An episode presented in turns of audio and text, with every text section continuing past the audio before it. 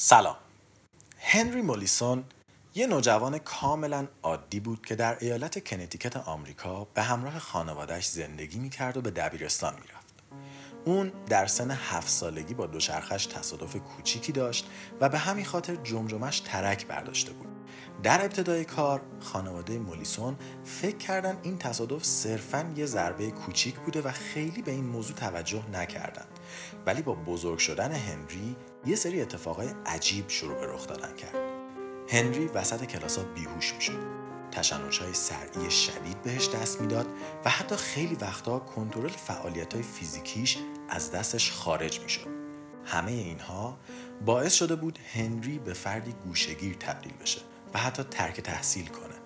خانواده هنری که رنج اونو می‌دیدن به هر دکتری که می‌تونستن سر زدن تا درمانی پیدا کنن.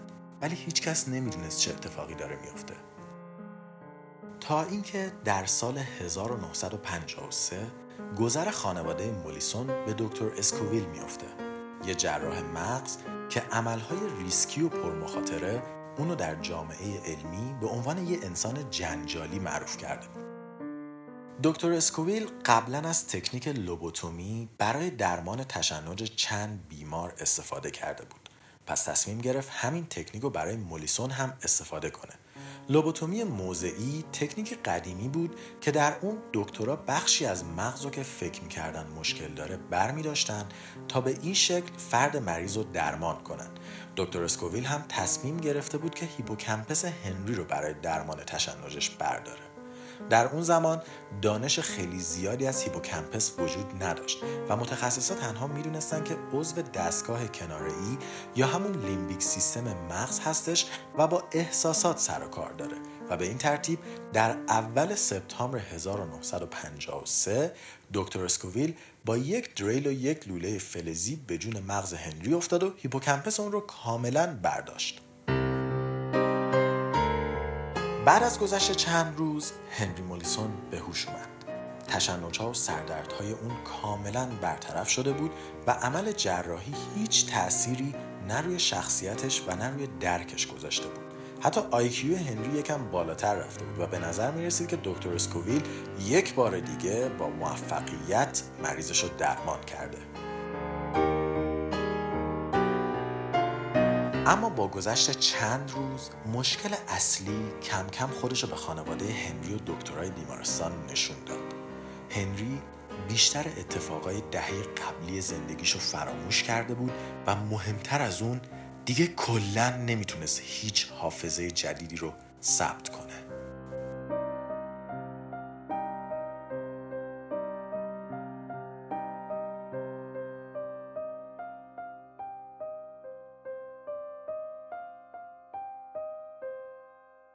حافظه یکی از اساسی ترین بخش های انسانیت ماست. قابلیت مراجعه و به یاد آوردن وقایع گذشته مهارتیه که فقط انسان و تعداد محدودی از حیوانات از اون برخوردار هستند و طبق باور خیلی از فیلسوفا و دانشمندان یکی از پایه های اساسی هوشیاری و خداگاهی هستش. حافظه زنجیره گذشته و حال رو به هم متصل می‌کنه و چیزیه که به ما وجودیت میده. باعث میشه شخصیت خودمون رو داشته باشیم و مهمتر از همه در این دنیای پر از خطر جون سالم به در ببریم. اما خب حافظه چطوری کار می‌کنه؟ هنری از لحظه جراحی به بعد نمی‌تونست هیچ اتفاق جدیدی رو به یاد بیاره و حتی روزی چند بار نهار می‌خورد. اسکوویل که گیج شده بود با دکتر وایلدر پنفیلد تماس گرفت و از اون تقاضای کمک کرد. پنفیلد در اون زمان غول نورولوژی و مغز و اعصاب بود و به تنهایی چندین دهه دانش ما از مغز و جلو انداخته بود. پنفیلد خانم برندا میلنر از دانشجویان دکترای خودش رو پیش مولیسون میفرسته تا اونو بررسی کنه.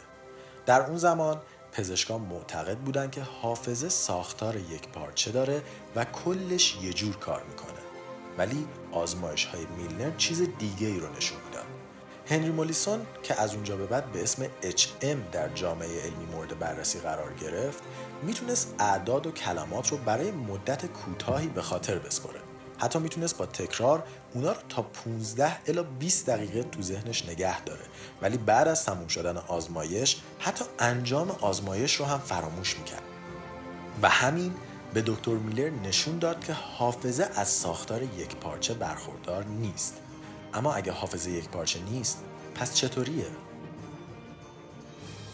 در اواخر دهه 60 دو تا ریچارد با فامیلیای اتکینسون و شفرین مدل چند جایگاهی حافظه یا همون multi-store memory model رو ارائه کردند که فرایند به خاطر سپاری رو به سه قسمت تقسیم می‌کنه حافظه حسی، حافظه کوتاه مدت و حافظه بلند مدت همه چیز با یه اتفاق بیرونی شروع میشه. مثلا توی مترو نشستیم داریم پادکست گوش میدیم. مترو در یه ایستگاه توقف می‌کنه در باز میشه و یه میمون قرمز در حالی که داره با موبایلش حرف می‌زنه میاد تو و کنار شما میشینه شما از طریق حواس بینایی و شنوایی و حتی کمی لامسه میمون رو می‌بینید و این اطلاعات به حافظه حسی شما منتقل میشه. حافظه حسی بیشتر مموری کوتاه مدت خود دستگاه حسی شماست تا زمانی که اون اطلاعات به کوتاه مدت مغز منتقل بشه. تا اینجا نورون های مغزی خیلی درگیر فرایند نیستن ولی به محض ورود اتفاق به مغز و حافظه کوتاه مدت این نورون ها هستن که نقش نگهدارنده رو ایفا می‌کنن. بذارین شما رو با نورون های مغزی آشنا کنیم. نورون اسم سلول های مغزی شماست. یه مدل سلول که سیستم عصبی بدن شما بر پایه اونا شکل می‌گیره. این سلول ها کشیده هستند و ابتدا و انتهاشون مثل درخت شاخ شاخ است و به نورون های دیگه متصل میشه. واحد کاری نورون ها تکانه های الکتریکی هستش ولی زبان خودشون یه سری کنش واکنش های شیمیایی که با همدیگه دارن. این واکنش ها در انتهای شاخه ها اتفاق میفته بین هر دو نورون یه فاصله کوچولو وجود داره که بهش میگن سیناپس. مثلا اگه شما با دستتون اون یکی دستتون رو بگیرین اون فاصله کوچولو بین کف دستاتون میشه سیناپس. داخل این سیناپس ها نورون ها با انتشار یا جذب مایع شیمیایی از نورون همسایه با همدیگه حرف می‌زنن و یه پیام رو منتقل می‌کنند حرف زدن همزمان 100 میلیارد نورون موجود در مغز شما باعث میشه که این هوشیاری که الان داریم به وجود بیاد. یه جورایی مثل سیستم بیت کامپیوتر که بخشای کوچولو کوچولو کم کم یه بخش گنده رو تشکیل میدن. البته خیلی خیلی متفاوت. این سیناپس ها خونه حافظه های شما هستن و ترکیب اینا یه خاطره رو تشکیل میده. این خاطره ها اول میره به قشر دورسولترال فرونتال که مکان حافظه کوتاه مدت هستش. مثل یه جور هتل یا مسافرخونه که اتفاقا و تجربه ها از همه حواس میان تا خونهشون مشخص بشه و برند بعضی ها میرن سطل آشغال بعضی هم میرن خونه جدیدشون. البته حافظه کوتاه مدت یه کلمه قدیمیه.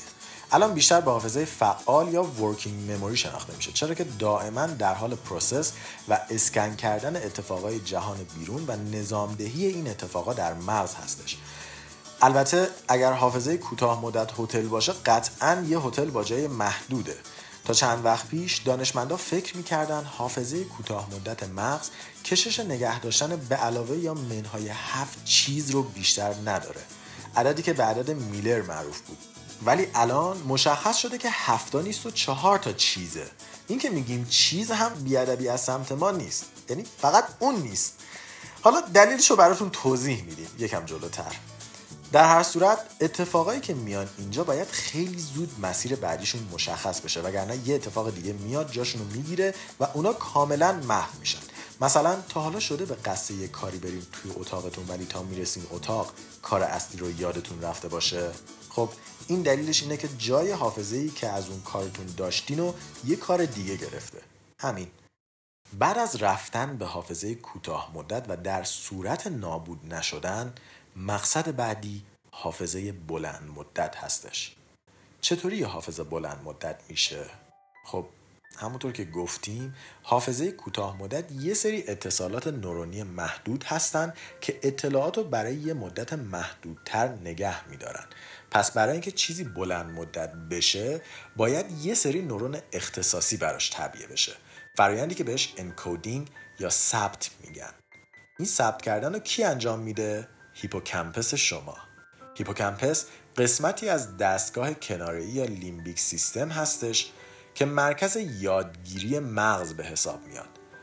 مرجعی که تمامی اطلاعات حواس، شناختی و حسی شما بهش منتقل میشه و اون از همه این اطلاعات حافظه های خاص و متفاوت ایجاد می‌کنه.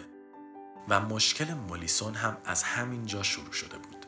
دکتر اسکوویل هیپوکمپس هنری رو برداشته بود و به این شکل قابلیت ثبت هر مدل حافظه جدید رو از اون گرفته بود. اطلاعات دو مرحله اول رو طی می‌کردن ولی چون هیپوکمپسی نبود که اونا رو بررسی کنه چرخه به خاطر سپاری در اون مرحله قطع می‌شد و اطلاعات به فراموشی سپرده می شدن. اما ما که هیپوکمپوسمون سالمه چرا اینقدر فراموش کاریم؟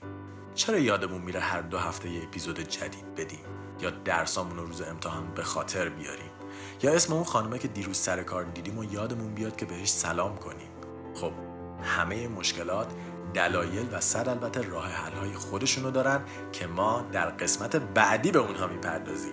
در قسمت بعدی ما قوانین حافظه و راه در راههای اون رو براتون توضیح میدیم و میگیم چطوری یک خانم 75 هزار رقم از عدد پی رو حفظ کرد و چطوری قهرمان دو سال پیش مسابقات جهانی حافظه یه پک 54 تایی کارت رو تو 20 ثانیه به خاطر سپرد. تازه شاید تکنیک کاخ حافظه شرلوک هولمز رو هم براتون توضیح دادیم اگه یادمون بمونه. پس در قسمت بعدی سگانه در جستجوی حافظه با ما همراه باشین که زندگیتون رو متحول می‌کنه.